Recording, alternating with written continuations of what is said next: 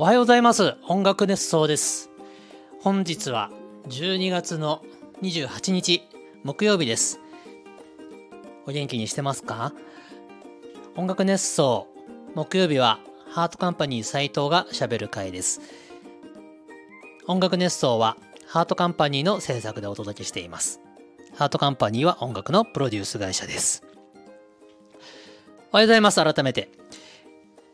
で年内最後の木曜日となっております。音楽熱奏木曜日2023年最後。1年間ありがとうございました。そして来年からもよろしくお願いいたします。もう昨日で仕事が終わったという方も多いのかしら。多いんじゃないでしょうか。ちなみにハートカンパニーも12月の27日で仕事納めでございます。28からはお休みです。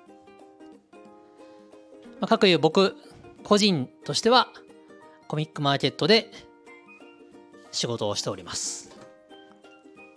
まあ、それはさておき、えーコロナが5類になったのが今年の5月でしたから5類になってから初めての年末ですよね。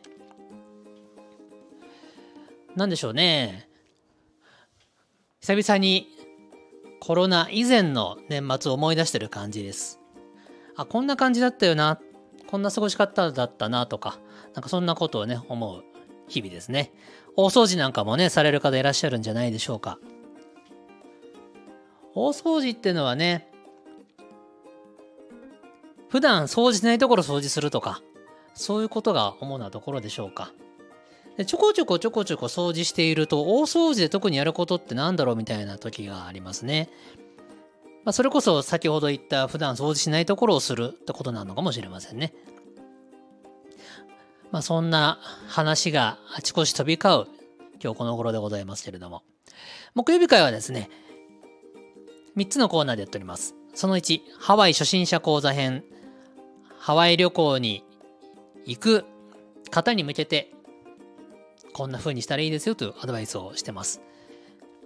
僕自身がハワイ旅行が好きなものですから何度も何度も言っておりまして、その経験値をここでシェアしていこうと。そんなコーナーです。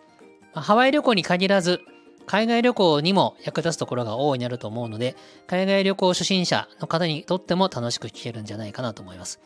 何度も海外行ってる方にしてみれば、ああ、あるある、それあるある、うん、わかるわかるっていう話になってるんじゃないかなと思います。で、コーナーその2、僕の近況をお話します。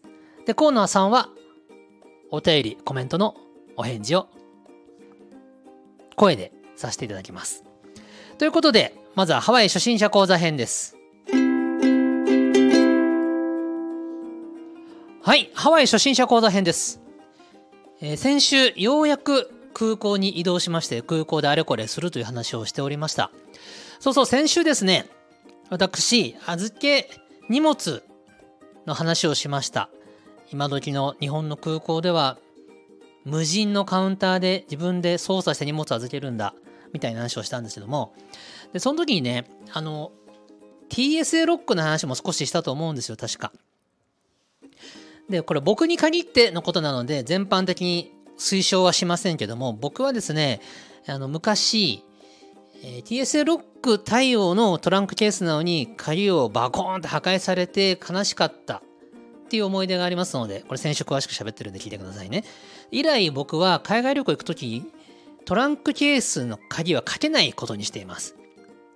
僕、リモアのスーツケースなので、ファスナータイプなんですね。ファスナータイプのリモアのスーツケースなので、で、ファスナーを最後鍵でカチッとかけて開かないようにするんじゃなくて、誰でもどこでも開けられる状態にして預けちゃいます。破壊されるぐらいだったらもう堂々と見てくださいっていう感じですし、まあ、あの、盗まれるという危険性もあるんじゃないですかなんて言うかもですけども、まあ、あるかもですけど、まあ、その時はその時です。鍵を破壊される確率と比べればどっこいどっこいだと思いますので、僕は鍵をかけずに荷物を預けちゃいます。で、これがいいか悪いかはまあ人それぞれなので、これあくまで僕流なので、いや、鍵かけないと不安ですっていう人は、かけた方がいいと思います。僕、かけない派です。はい。という選手の補足でした。さて、えっ、ー、と、手荷物検査も終わって、出国手続きも終わって、さあ飛行機中に飛行機の中じゃない空港のあの中側ねに入って、まあ、あとは出発を待つだけですというこの時間で飛行機がねこれ要注意なんですけども何番ゲートから出ますと。っていうのは最後の最後まで電光掲示板で確認することです。これ機材の調整とかいろんな諸事情で突発的にゲートが変わることがあるのでちゃんと自分のゲート自分の飛行機が出発するゲートがどこかっていうのは最後の最後電光掲示板でしっかり確認をしましょう。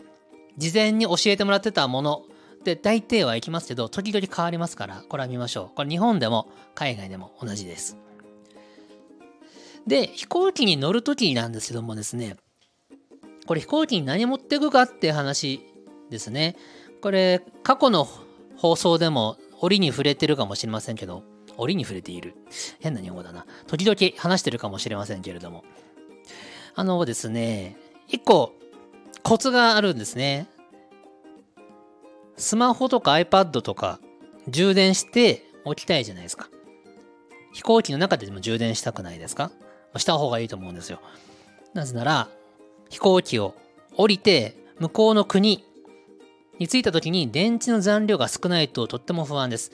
外国においては今、今の時代はスマホというのは命綱です。位置情報、えー地図、翻訳、すべてスマホでやるんです。なので当然スマホの充電というのは大事。もちろん、ね、モバイルバッテリーを持ち歩くということも大事。これも後で話そうと思いますけどね。モバイルバッテリーを持ち歩きましょうなんですけども、まあそれは最終手段にしたいじゃないですか。なので飛行機を降りた時には満充電の状態であってほしいと僕は思うんです。っていうこともあって最近の飛行機、まあ、最近のっていう言い方も変ですけども、飛行機というのは今は座席で充電ができるようになってますね。USB の口がついてますから。で、ここでコツなんです。今時 USB Type-C ですよね、ほとんどが。ね、タイプ C じゃないですか。タイプ A って徐々にも減ってきてますでしょ。皆さんの生活の中でも普段使いしているスマホの充電ケーブル。これタイプ A のものって少ないと思うんですよ。もちろんゼロじゃないですよ。で多分日常使いしている方のほとんどがおそらくタイプ C だと思うんです。仮に iPhone だとすると、まあ、iPhone もね、15からライトニング端子からタイプ C 端子に変わったわけですけども、まあ、にしても、その、電気側を供給する側はタイプ C のコネクタを使っていることが多いんじゃないでしょうか。で、ここで要注意なのが、普段使いしているそのタイプ C のケーブルを飛行機に持ち込んで充電しようとすると、飛行機の座席についている USB の口はタイプ A なんです。タイプ C の飛行機見たことない。多分まだない気がする。飛行機って一回作ったらずっと使うでしょ？ずっと使い続けるじゃないですか。あのちょこちょこちょこちょこ回収できないと思うんですよ。お金もかかるし。なんで、今多くの飛行機が搭載している USB の口は A。タイプ C というものがまだ多分出る前、主流になる前に作られた飛行機がほとんどなので、A です。ほとんど。なので、タイプ A の口に差し込んで、自分のスマホに差し込んで、で、充電する必要があります。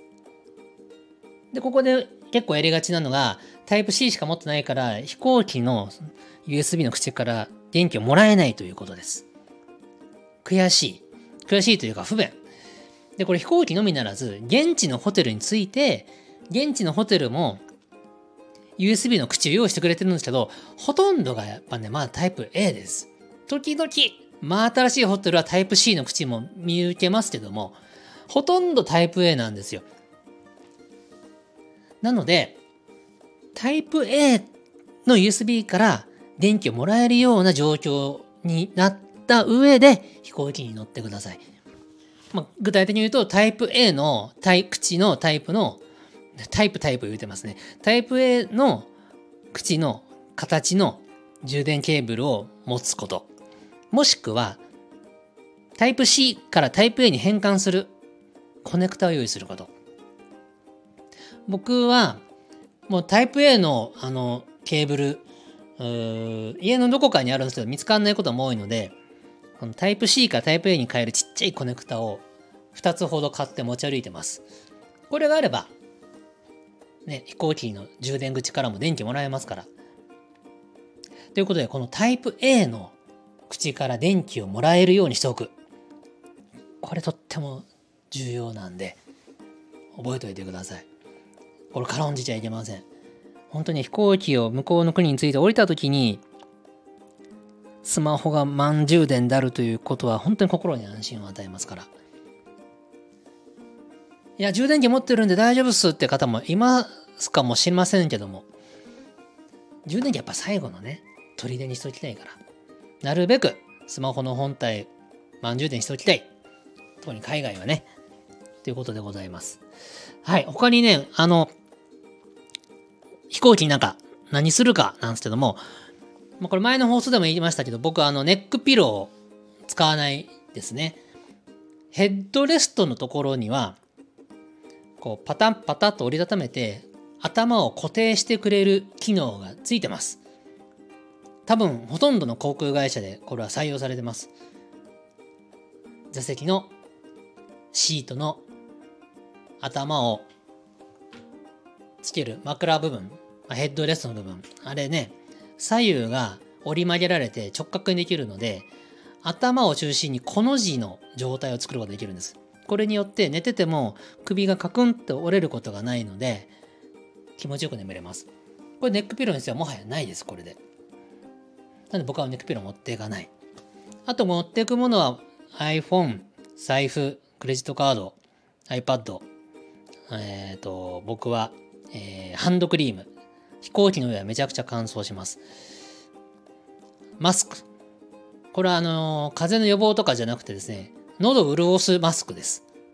飛行機の中に寝るとき、マスクをして寝ます。潤したいから。あと、飴玉。僕は龍角散のパウチのタイプを持っていきます。あと、AirPods。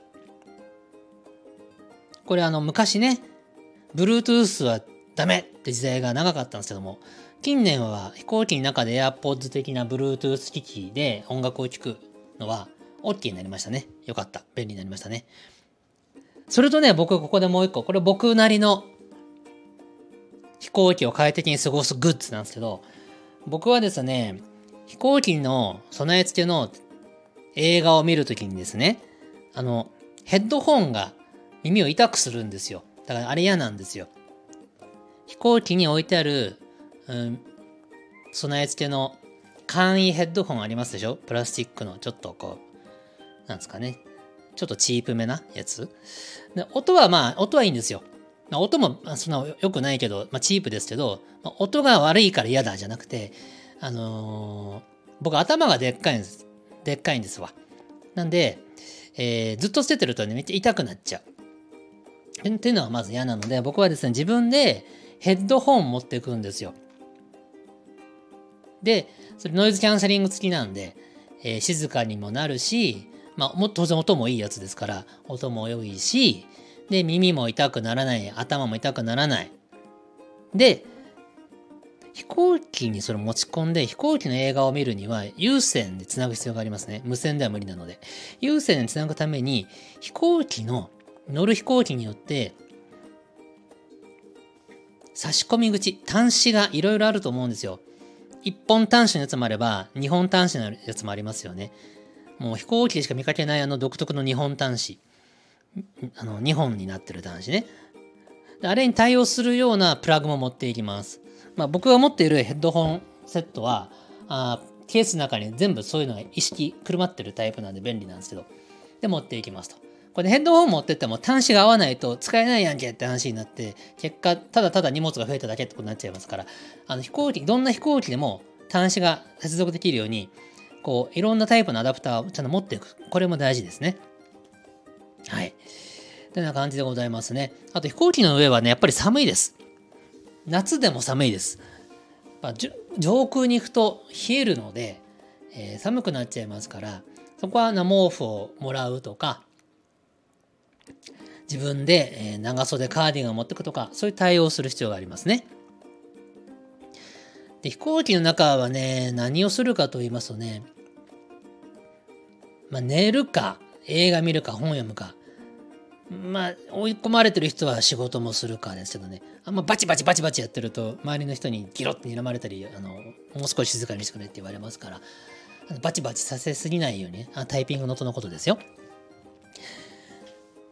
あと食事ね、飛行機で出てくる食事。まあこれエコノミークラスでの想定での話をしてますけど、あの、美味しいことが少ないっていうとすごく失礼な言い方なんですけど、なんかこう、合わない時があるって言い方がいいか。あ、これちょっと自分に合わないなって時がね、ありますよね。でね、あのー、いろいろなんですけど、僕はその、まあ、ハワイに行くという想定で喋ってるんで、ハワイ着いてから美味しいものもりもり食べたいじゃないですか。そうするとね、すごいカロリーを摂取するっすよ。ハワイでね。そうすると飛行機の中でなるべくカロリー摂取したくないんですよ。もうちょっとあの解像度を高めて言うと、美味しいものでカロリーを摂取したい。どうせ太るなら美味しいもので太りたいんです。すごい平たく言うと。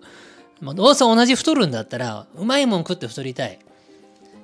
で飛行機の中のもの美味しくないとは言いませんが、まあ、あハワイの現地のそれと比べたらね、まあそれはそうですよね。っていうのでありまして、ハワイの機内食、あ飛行機の機内食は、あの、自分のお腹とか心と相談して、全部食べるのか、ちょっとだけ食べるのか、全く食べないのか、いろんな選択肢がありますから、はい。そこは自分で選んでくださいねということでございますよ。僕の場合はですね、あのー、ハワイに行くときはなんですけど、えー、日本を立つときに夜便なんですよね。それを選びます。まあほとんどそうなんですけど、まあ、7時、8時、9時、10時みたいな夜のね、飛行機に乗って、で、空の上で寝て、ハワイに着いたら朝の7時、8時、9時みたいな、そういう感じで行くんですよ。ってなると、そうなんです。夜便でハワイ行くときは飛行機の中ではもうぐっすり寝た方がいいんです。飛行機をホテルと見立ててね、ここが頑張って寝ましょうという感じなんですよね。ですので、えー、私はですね、なるべく寝るようにして、あの、お食事途中で出てて出てきてくれますけど、食事をせずに寝て過ごすということもあります。で、えー、あと座る位置。座席どこにしたらいいんだという話なんですけれども。これはもう個人の好みがありますが僕はって言います。僕は、えー、飛行機の後ろの方。ざっくり3つに分けますと前方中方後方とあったら後方エリアを選びます。でえっ、ー、とまあこれ二人旅とかだったら二人掛けの席を二人で座るのが一番いいのは当たり前です。じゃあこれそうじゃない場合、まあ、複数人で行ってもバラバラに座ってもいいよねとか、まあ、一人旅の場合は、後方エリアの列で言うと真ん中の列。窓際じゃなくて真ん中の列。大体飛行機って3列に分かれてますよね。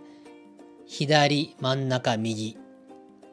232とか343とかあると思うんですけど僕はその真ん中の列の通路側を選びます。まあ、通路側を選ぶのはねトイレに行きやすくするという意味で当然なんですけども後方の真ん中列の通路側です。これなんでかと言いますと後方エリアってね少し人気がないんですよ。前方エリアから人気があります。入り口から近い方がすぐ入ってすぐ座れるし、着いた時もすぐ出れるから。だから後方エリアってね、あんま人気がないことが多くて、それって何が生まれるかっていうと、隣の席に人が座らないことが多い。もちろん便にもよりますから、満員御礼だったらびっしり座ってますけど、そうじゃない便は後方列の後方ブロックは隣に人がいる確率がちょっと少ないです。しかも、窓際じゃない真ん中列はさらに人気がないので、真ん中列の通路が座っとくと、真ん中真ん中列のど真ん中って最も人気ないんですよ。当たり前ですけど。あの窓も見えなければトイレにも行きづらいし、左右人に囲まれちゃってるし、こんなとこ選ぶ人めったにいないんですよ。仕方なく選ぶ人ばっかりです。他にもう空いてないからとかね。あとまあ家族3人連れ、4人連れだったらまあええかみたいな。これ一人旅でわざわざその後方列の真ん中列のど真ん中の席選ぶ人いないんですよ。って考えると、後方列の、後方ブロックの 後方ブロックの真ん中列の、えー、通路側座っとけば、隣に人が来る確率は結構低い。これによって荷物を置くこともできるし、運良ければ、自分以外、真ん中のやつに誰も座ってない時があります。これ343みたいな飛行機だったら4席が空いてるんですよ。自分の隣4席が。まあ、あの、やりたかったらそこに全部、こう、肘掛けを全部上げて、ベッド状態にして寝ちゃっても許されます。別にそれは許されます。っていうので僕はそこを選びます。あ、景色が見たいみたいな人は窓際取っていいと思うんですけど、うん、あの、隣が知り合いでない時の窓際は割割と辛いですね。出れないから。一番辛いのはね、夜寝てる時に窓際です、自分がね。で、隣に人がいます。知らない人がいますと。その人はすんごい気持ちよさに寝てますと。しかもあのテーブルも出しっぱですと。しかもなんか食事を置いてありますと。すごい僕はトイレ行きたくなっちゃった。これはすごい状況じゃないですか。あのその人を起こします。すいません、ちょっとトイレ貸してください。で、その人は、ああって起きます。で、トレイが出してあるから、それを畳まないと僕は出れないから、ちょっとそれ畳んでくれますかって言わなきゃいけないし、そこに水やら食事やら乗ってたら、それ片付けさせなきゃいけないの。なんかお互いね、辛いですよね。っていうのがあるので、僕窓際はあんまり選ばないですね。まあ、隣が家族とか友人だったら、あ、ごめん、ちょっとトイレ行きたいから、すまんなって言って行けるけど、知らない人だったら申し訳ないなってのもあるし、ね、起こすのもな、みたいな。飛行機の中で寝るってどんだけ重要なことか分かってるだけに余計起こすのもな、とか思って、でもね、おしっこ我慢できなかったりしますから、難しいもんですよ。はい。で、飛行機の中ってね、そんな感じで過ごしますと。でね、僕は映画も飛行機のそんな好きな映画も見ますけど、自分の iPad に映画とか、えー、たくさん入れて持ってきます。で、飛行機の中の映画が魅力的だったらそっち見るし、自分が持ってきた映画の方が魅力的だったらそれ見るし、まあ当たり前なんですけど、そういうことやってます。うん。あと本もね、もちろん読みます。僕最近本は全部 iPad で Kindle で読んでます。昔ね、Kindle 端末を持ってたんですけど、今では持ってますけど、Kindle 端末はね、あの、e インクってやつ使ってるので、まあ iPad と比べるとめくりが遅かったりするから、あんまもう最近使ってないかなって感じです。まあ、それは余談ですけどね。っていう飛行機の中での過ごし方をします。あと僕飛行機の中で地味に好きなのが、まあ、JAL アナの場合はですけど、備え付けのなんか JAL の冊子とか、アナの冊子、あるじゃないですか。一応なんか連載記事もあったりするようなちゃんとした雑誌みたいな冊子。あれ読むのが好きですね。あれぼんやり読むのが好きですね。あと僕飛行機の中でのなんかショッピングはしません。飛行機の中で買えるやつありますけど、あれはやらないですね。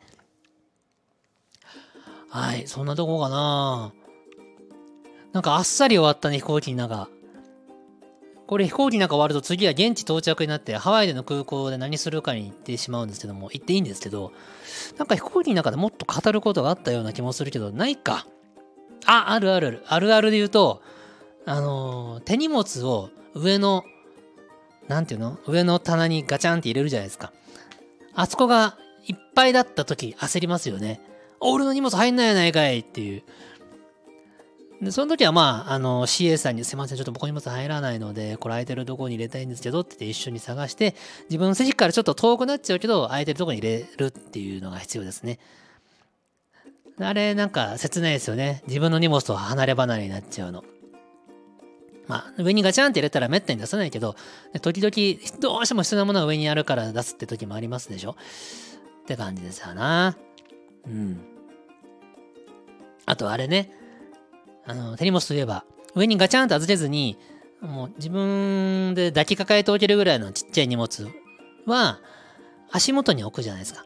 出発するときと、あ、離陸するときと着陸するときは、足元に置いて、しかも前の人の座席の下にグッと押し込んで、置かないといけませんよね。あれね、飛行機が急にガーンって縦揺れしたときに荷物があ跳ね飛びないように、押さえつけて押さえつけておかなきゃいけないから。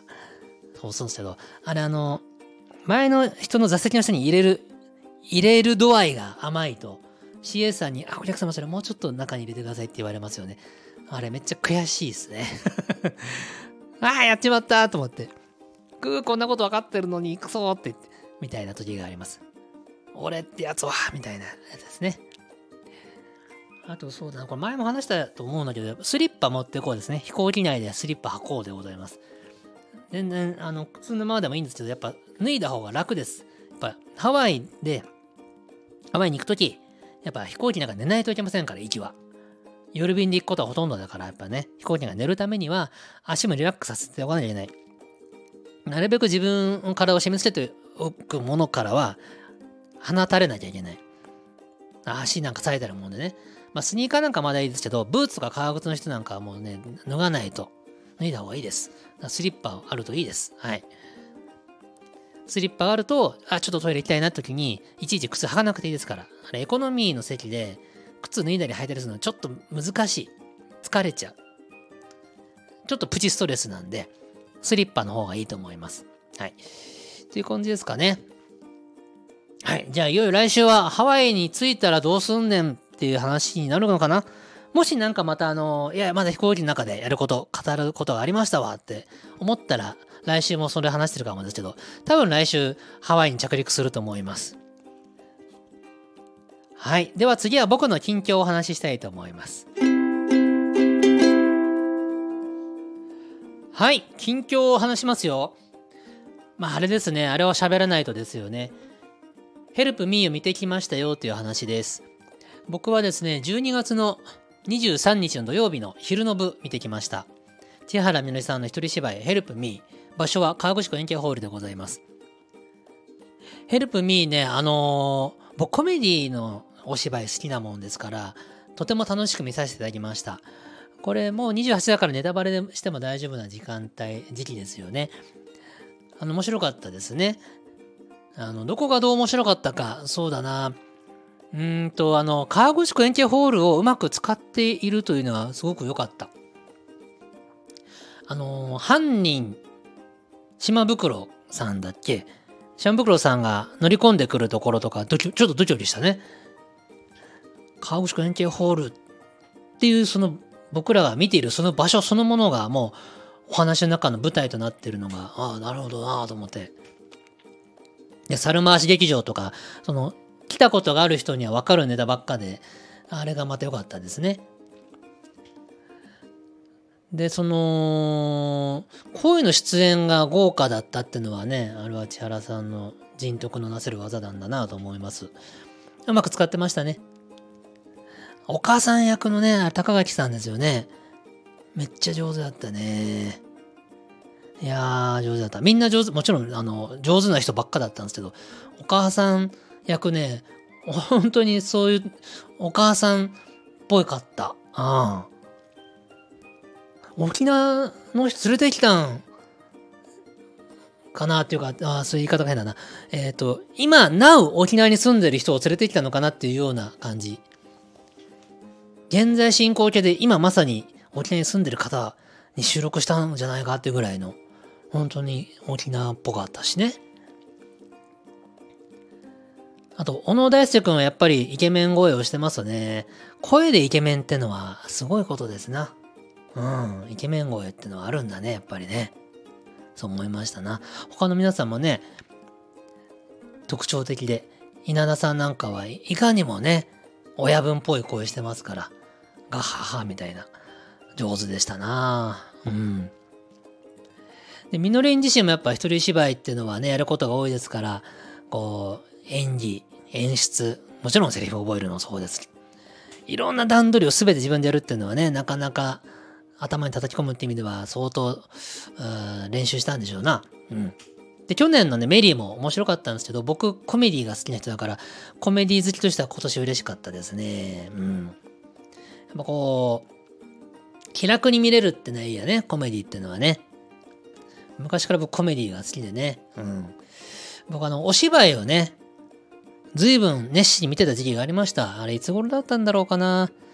社会人1年目とか、いや違うな、大学、大学生だったかな。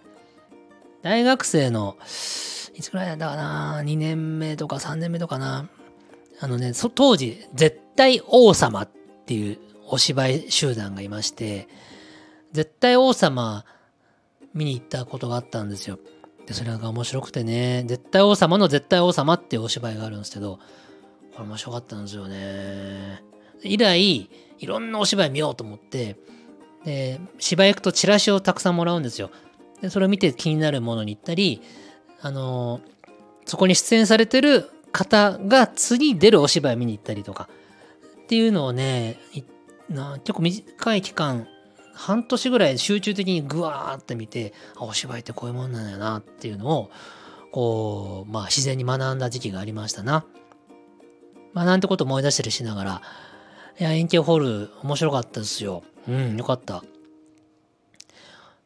毎回思うけど、あの、円形ホールにあの設備を持ち込むっていうのはなかなかすごいことですね。僕らも音楽熱奏フェスでね、円形ホール使うので、使ってるので、あの、あの照明の物量を持ち込むとか、あのステージをこしらえるのとか、すげえ大変だってのはもうありありとわかるわけですよ。まあ、そういう面からもね、いや、そう頑張って作ってるなというのを思いました。あと会場であのお会いした音楽熱奏ファンの方々にもご挨拶もできましてね、ほっこりする時間が流れておりましたし、えー、野沢さんね、河口湖の野沢さんにもいろんな話をしまして、野沢さんもいろんな話をしてくださいましてね、あれやこれあれやこれやと喋っておりました。で、我々はですね、あの、一人芝居を見る前にですね、えー、浅間神社に行って、まあ、お参りと言いますか、あまあ、観光と言いますか、してきまして、私、あの、札を買いました。富士山の絵と、これなんだろうね、菩薩様、女神様が書かれた札。で、何に効くのかは、あ正直よく分かってないまま買ってるんですけど、あの、まあ、富士のパワーをということで何にでも効くんじゃろうっていう、ふんわりした気分で買っております。これ会社に置いとこうかなと思っておりますね。で、千年神社行って、で、帰りは帰りで、えー、旅の駅行って、あの、僕らね、必ず旅の駅寄るんですよ。旅の駅に寄って、川口湖のお土産を買いましてね、あ旅の駅ってね、よくできた施設ですよね。河口湖のお土産というお土産が集合してるから、しかもあの、買いやすいし、あの、なんていうか、綺麗だし、広いし、いろいろいいですよね、旅の駅。皆さん、旅の駅行ったことありますか？エンティアホールのすぐ割と近くにあります。まあ、歩いてでも行けると思う。うん。まあ、車の方が全然便利なんだけど。いや、旅の駅ね、いいんですよね。ついついいっぱい買っちゃいますね。あれこれあれこれね。俺ね、バンバンコーン。バンバンスナックか。知ってますか？黄色い袋に入った。トウモロコシにおじさんの顔が埋め込まれてるちょっと奇怪なプリントなんですけど、奇怪なね、おかしな感じのプリントをされた箱なんですけど、パッケージなんですけど、これ美味しいんですよ。まあ、コーンスナックなんですけど、うーん、なんつうかな、甘みはね、コーンの甘み基本しょっぱいお菓子うん。うん、だこれ他では、まあ、食べれない、食べれない味ですかね。まあ、素朴ですよ。コーンを使ったスナック菓子なんですけど、俺は僕好きです。はい。あと、いちご大福も買いました。まあ、そんな話ですね。ということで、ヘルプミー行ってきました。千原皆さんお疲れ様でした。これをご覧になった皆様も、えー、お疲れ様でしたっていうのは変かな。楽しかったですね。うん。はい。あと、緊張といえばですね、あの、最近は、あのー、まあ、メルカリ、頑張ってます。まあ、先週、メルカリってストレス溜まるよねとか言っときながらメルカリ頑張ってます。あの、ちょっとね、あの、まあ、年末ってこともあってですね、もう使わないものは、こう、捨てるか、誰かにあげるか売るかしなきゃと思って、ちょっと家の中整理したくなったんです。なんで、あのー、いらなくなったあれこれ、時計とかね、靴とかね、なんか機材とかね、出品してました。メルカリ出品するときって写真を丁寧に撮るとか、あの、綺麗にするとか、なんかそういう時間がかかるから、割と時間食うんすけど、あとテキストも丁寧に書いたり僕しちゃうので、えー、まあでも、やっとくとスッキリするかなと。まあ、えいって捨てるのもできますけど、なんかね、昨今のさ、なんかこう、もったいないじゃないですか。SDGs って言ったら言い過ぎですけど、まあ、捨ててゴミになるんだったら誰かに喜んで使ってもらった方が、あですか、ゴミが1個減るし、まあ、それでお金が入ってくれば万々歳だし、で、買う方も定価よりも安く買えるわけですし、という意味でもね、この中古品の売買っていうのはね、まあ、あのー、考えすぎかもしれませんがね、SDGs にちょっとつながるんじゃないかなんてね、そんな意識の高まりもあって、メルカリに出品をする作業をね、コツコツとやっておりました。売れると嬉しいですね。あの、スパンって買ってくれる人いいっすよね。うん。なんかこう、くど、こう、なんですかね、あれこれあれこれ交渉してくる人とか、もう質問の嵐みたいな人じゃなくて、もうなんか質問もコメントもなしにバンって買ってくれる人いいですね。はい。まあまあ、そんな感じでね、メルカリやってますというところですね。あと、僕ね、あの、龍馬が行く、コツコツ読んでんですよ。司馬太郎さんの龍馬が行く。あの、幕末の龍馬の活躍が好きなもんですから。で、ね、コツコツ読んでて、まあ、ちょこちょこちょこちょこ読んでるんですよ。あのね、関数も多いからなかなかなか進まんのですけど、あね、面白いよね。あのー、お話全部知ってるわけじゃないですか。龍馬がどうなったとか。なあと、龍馬伝とかさ、大井龍馬とかも見てるし読んでるし。なので、その、イラストとか一切ないですけど、文字読んでるだけでも、その、想像できるっていうのがいいよね。で、それ読んでると次はね、あと、龍馬伝をもう一回見たいなって気持ちになってきちゃうんですよね。ただね、約50話あるじゃないですか。ね、普通の大河ドラマを見ながらこの50話を並行してまた見るっていう時間をどう作るんじゃいっていうのがあるんだけど、でもな、でもそういうことやってもいいかもね、と思ってます。えっとね、僕大河ドラマを欠かさず見てますけど、毎年毎年ね、今年の、ね、家康も面白かったんだけど、龍馬伝がね、過去一面白かったかな、やっぱしね。うん。鎌倉殿の13人もはちゃめちゃ面白かったよ。これ間違いなく面白かったけど。龍馬でもやっぱね、面白いね。まあ、根本的に坂本龍馬の話が好きだからっていうのはあると思いますけど、やっぱ龍馬で面白かったよな大河で言うと、あと、三谷さんものはやっぱおもろいんだよね。真田丸も、真田丸もはちゃめちゃ面白かったよね。うん。はい。まあなんでしょうね。大井龍馬読んでますよと。でね、あとはですね、えー、もう本当に近況、本当に近況部近況ですね。あの、髪を切りました。僕、大体、えっ、ー、とね、70日とか80日に1回髪を切るんですけども、今回はね、な、えっ、ー、と、20、中20日ぐらい ?20 か25日ぐらいで切りました。年末年始、休みの間、ね、床屋さんつうか美容室閉まっちゃうから、まあ期間短いけど切っとくかって感じで切りに行きましたね。うん。あとね、これ今日撮ってるのは12月24日なんですけども、あのー、ちょっとスーパー行ったらね、鶏肉だらけでしたね。まあそりゃそうですわ。クリスマスイブですもん。日曜日ですもん。鶏肉だらけでした。本当に。じゃあ買っとくかって言ってね、やっぱ鶏肉買っちゃいますよね。すごいね。日本人っていうのはすごいね。鶏肉食べたくなるよね。24日になるとね、クリスマスになると。これケンタッキーさんの努力がすごいんじゃないのかなもう何十年もクリスマスはケンタッキーですってことをひたすら啓蒙し続けた結果、ケンタッキーも食いたくなっちゃうし、もうもう鶏肉だったら何でもいいみたいになってますでしょ。これ、鶏肉業界はケンタッキーにすごい、あの、恩恵を受けていると思う。すごい努力をしたと思います、ケンタッキーさんは。と思う。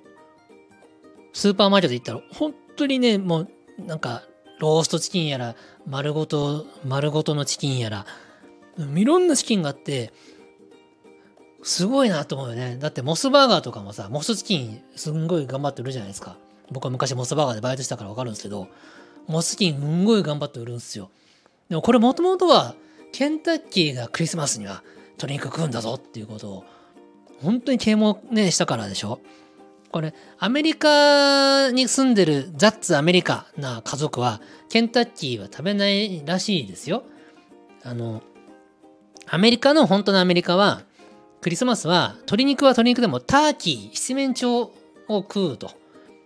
あ鶏じゃないんだって。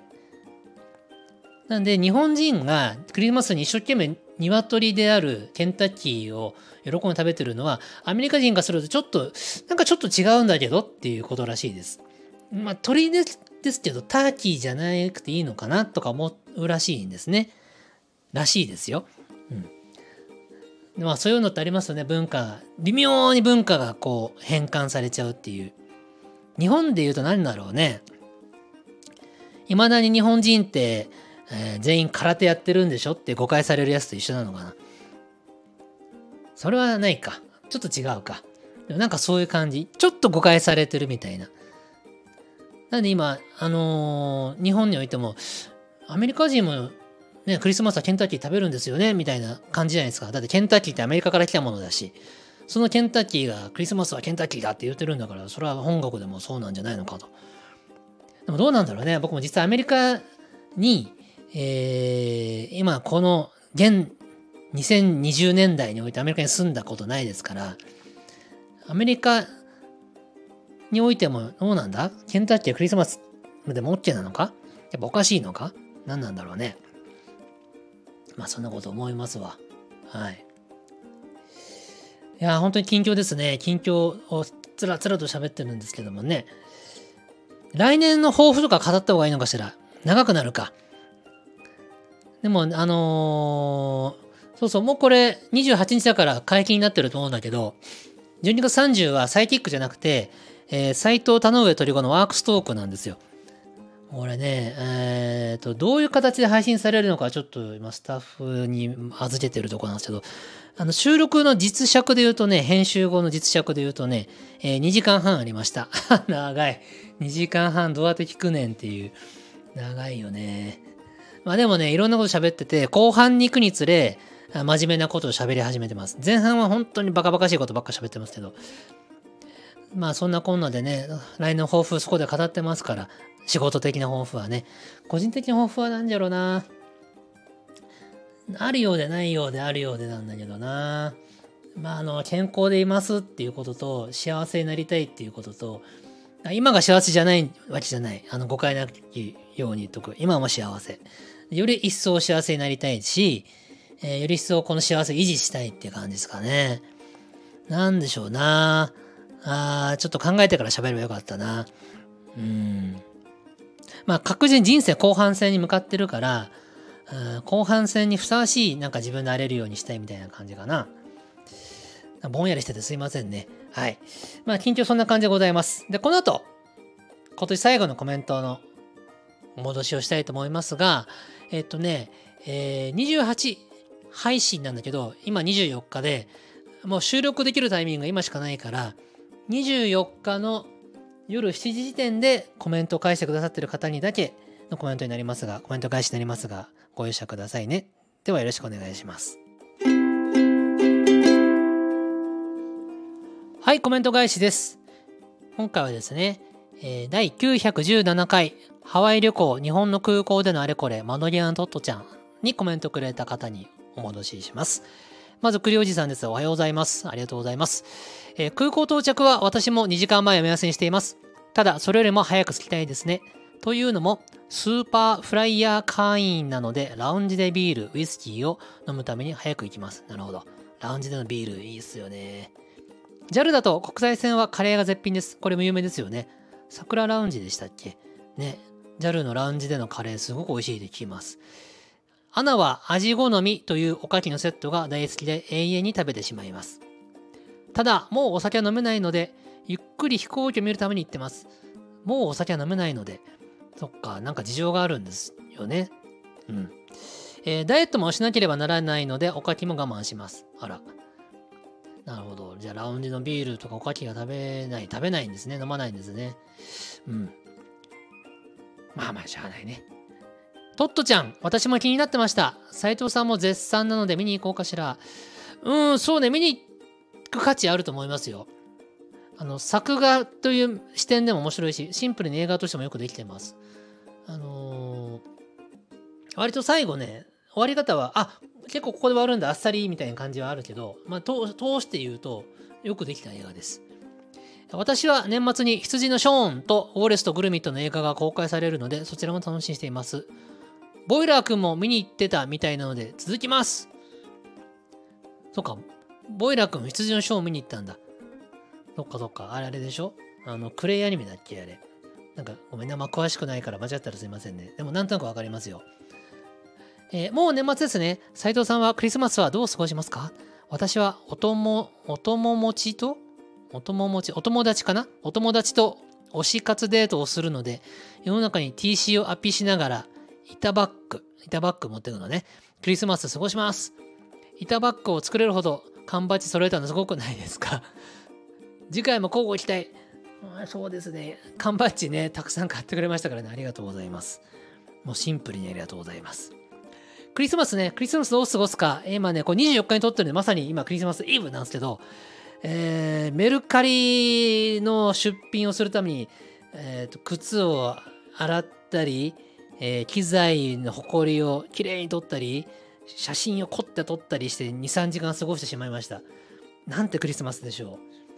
全然クリスマスっぽくない。あのハッピーなことあんましてないですね。買ったのはね、あのスーパーマーケットで鶏肉を買ってきたぐらいです。あと、唐揚げ買ったぐらいです。寂しい。いやいや、まあ、あの、でもいいんですよ。気分はクリスマスですから。ね。気持ちが大事ですからね。はい、ありがとうございました。次、いきます。ママリプトンさんです。音楽熱奏のアイドル、ママリプトンさんありがとうございます。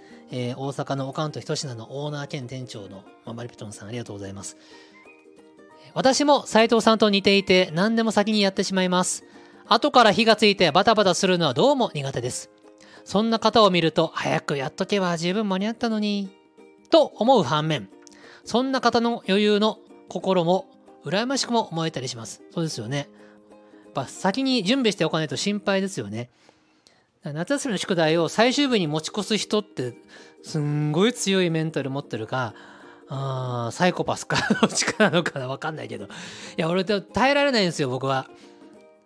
準備しない自分がもう不安で不安で、日々が全然楽しくないわけです。あ、あれもやんなきゃ、あ、これもやんなきゃ。っていうこといっぱい残った状態で、なんか自由時間とか趣味の時間とか一つも楽しめませんので、とにかくタスクは終わらしたいの、僕は。ね、同じですよね。で大阪ではせっかちのことをイラチ。イラチ？イラチ？イラチ？イラチ？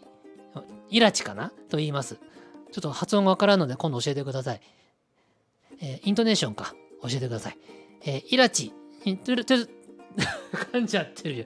とりあえず今は、イラチといい。ちょっと待って、噛みすぎでしょ。今ちょりちょりって。何を、何語やねん。な慣れない言葉を言ったから、口が謎の動きをしました。イラチね。今はイラチと言っときますね。イラチはなかなか治りませんと。できるだけゆったりしたいのですがね。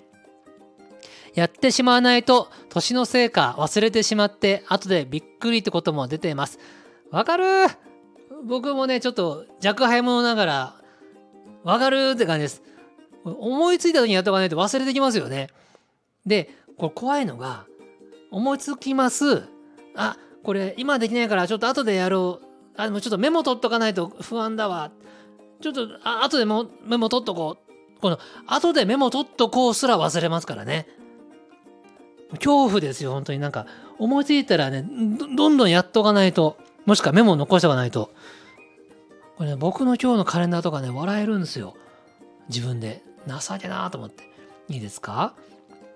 えー、まず、えー、ホームページであれ見る。これちょっとなんかちょっと言えないですけど、とあるものを見る。えー、10時、トランクケースにつけてるエアタグの電池交換する。えー、12時、美容院行く。えー、14時、えー、スーパーマーケットであれ買う、これ買う。えー、15時、メルカリのあれこれやる。16時、えー、〇〇の領収書をダウンロードする。18時、宅急便であれ、あれが帰ってくるので受け取れるようにしておく。21時、お風呂に入る。なんやねんこれっていう。子供か。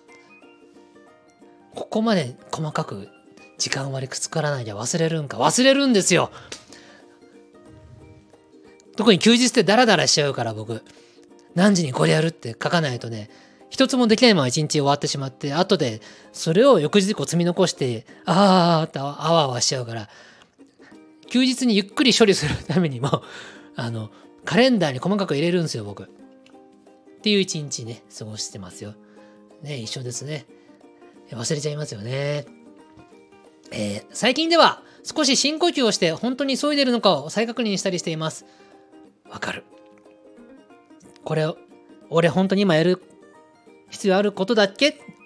とかね、自分に聞きますよね。僕もさっきね、メルカリにちょっとね、いっぱい出品しようと思って、5, 5品分ぐらいの写真撮ったんですよ。で、今日5品とも出品したかったんだけど、ちょっとね、丁寧にやるのでね、2品出品して時間オーバーでした。文章とかさ、調べますよね。